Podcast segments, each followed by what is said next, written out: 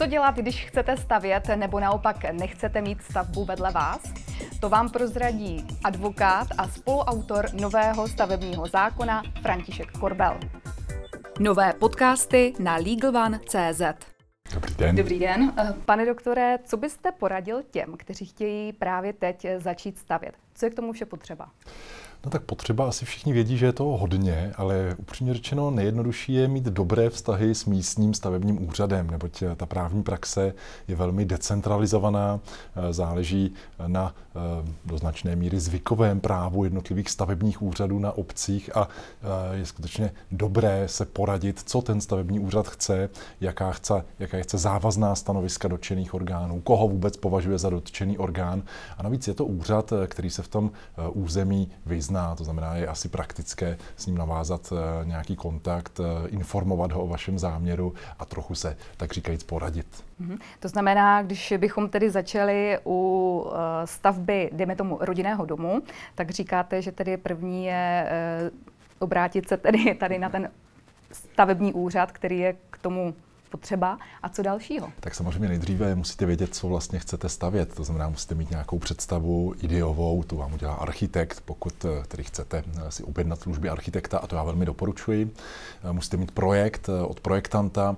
Projektant zase odpovídá za správnost, dodržení různých technických norem, vyhlášek a tzv. požadavků na výstavbu. To znamená, je to nějaký komplex úkonů. Měl bych si oběhnout sousedy, abych věděl, zda s tím záměrem záměrem souhlasí, anebo zda mě budou eh, šikanovat a podávat různé opravné prostředky. Asi bych jim měl vysvětlit, co chci, zajít eh, za nimi eh, slahví vína a navázat dobré sousedské vztahy. Takže to jsou nakonec ne, nejenom jako ty časově primární, ale možná i věcně primární úkony, které by každý stavebník měl udělat a, a právník nebo advokát, tak když už ten je třeba, tak většinou jde o složitější případy.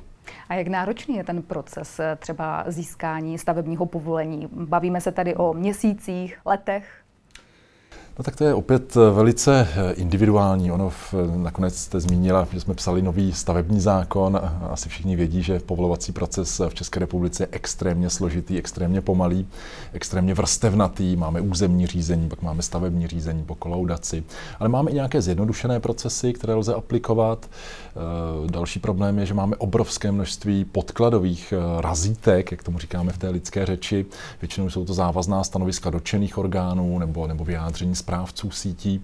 A je toho prostě hodně, ale eh, zase záleží hodně na tom, zda eh, jedete takzvaný hladký chod, to znamená všichni souhlasí, máte všechna, všechny souhlasy, všechna závazná stanoviska, není tam žádný odpůrce, se stavebním úřadem jste plus minus domluvení, no tak eh, pak lze povolit tu, tu stavbu během řádově několika měsíců ale a když by to nebyl tak hladký pokud průběh? To není, pokud to není hladký chod, máte tam odpor sousedů, máte tam nesouhlasy, máte tam přeskumy těch závazných stanovisek, máte tam opravné prostředky, nebo dokonce soudy a odkladné účinky žalob, no tak pak se bavíme v letech, a já sám jsem řešil mnohokrát eh, složité stavební případy, eh, které trvaly i třeba 10 let. Hmm.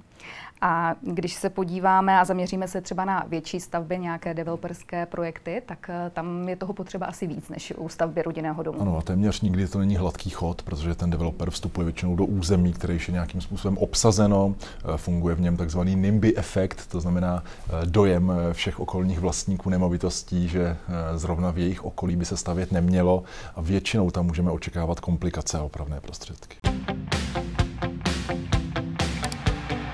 Nový stavební zákon má přinést eh, zásadní zjednodušení a zrychlení procesu, jak eh, jsme říkali, že jste tedy eh, spoluautorem. Vy jste navrhovali jeden centrální stavební úřad. To se ale nelíbí současnému ministrovi pro místní rozvoj. Jak se díváte na to, že tady tento zákon tedy projde ještě různými změnami, novelami a bude asi trošku jiný, než jak jste ho navrhoval vy? Z mého pohledu je to trochu škoda. My jsme samozřejmě navrhovali eh, nový stavební zákon tak, aby byl optimální, to znamená, eh, vyhověli jsme tomu slyšení po, po zásadním zjednodušení procesů, vytvořili jsme jediný povolovací proces, ale vytvořili jsme také tomu odpovídající jedinou soustavu stavebních úřadů. A to je, to je ta otázka, která se následně eh, spolitizovala a kterou současná vláda nepodporuje a chce zachování těch stavebních úřadů na místní úrovni. A z toho pak ale vyplývají nějaké další komplikace a jaký bude výsledek, tak to zatím dnes úplně nevíme, protože v běhu je poměrně velká novela toho nově přijatého stavebního zákona. Myslíte si, že tam aspoň něco, co jste vy navrhl, zůstane? Nebo ano, se to ano, něco, něco, ně, ně, něco tam zůstane. Jde nejvíce asi o to, aby ta novela byla co nejméně špatná. Hmm. A zjednoduší se podle vás ten proces potom? Záleží, eh, vůči čemu to měříme. Eh, proti eh, současnému stavebnímu zákonu by se zlepšit měl, zrychlit. Proti tomu novému ta novela však zhoršuje. To znamená, ona upouští od toho modelu úplně jediného řízení a vrací, řekněme, třeba čtyři nebo pět závazných stanovisek do hry. Takže oproti dnešnímu stavu to bude lepší, oproti tomu stavu, který by tady mohl být, pokud by nabyl účinnosti ten, ten námi připravený nový stavební zákon, tak to, tak to samozřejmě lepší nebude. Mm-hmm. To znamená, eh, podle posledních informací, co jsem viděla, tak ten eh, nový stavební zákon by měl být v účinnosti až od roku 2024. Je to opět eh, trochu paradox. Vláda sama připouští, že nový stavební zákon eh, přináší velmi významné benefity do eh, kvality a rychlosti povolování a proto ty nejvýznamnější takzvané vyhrazené stavby budou povolovány kompletně v režimu nového stavebního zákona již od 1. 7. 2023, to znamená, to je ta, to je ta původní účinnost. Mm-hmm.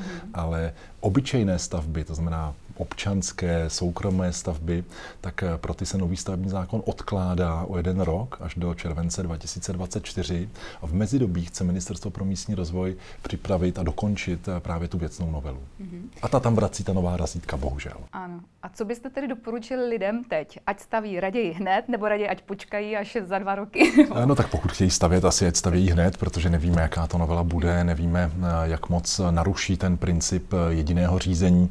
Zatím to vypadá, že do stavebního zákona se vrátí závazné stanovisko hygieniků, památkářů, životního prostředí, hasičů, eh, čili těch razítek několik bude, ale eh, detail aktuálně neznáme. A nakonec i k té eh, aktuální novele od Ministerstva pro místní rozvoj byla uplatněna celá řada připomínek, neboť veřejnost si začala uvědomovat, že ty sliby vlády o jediném řízení nejsou a nebudou naplněny. Hmm.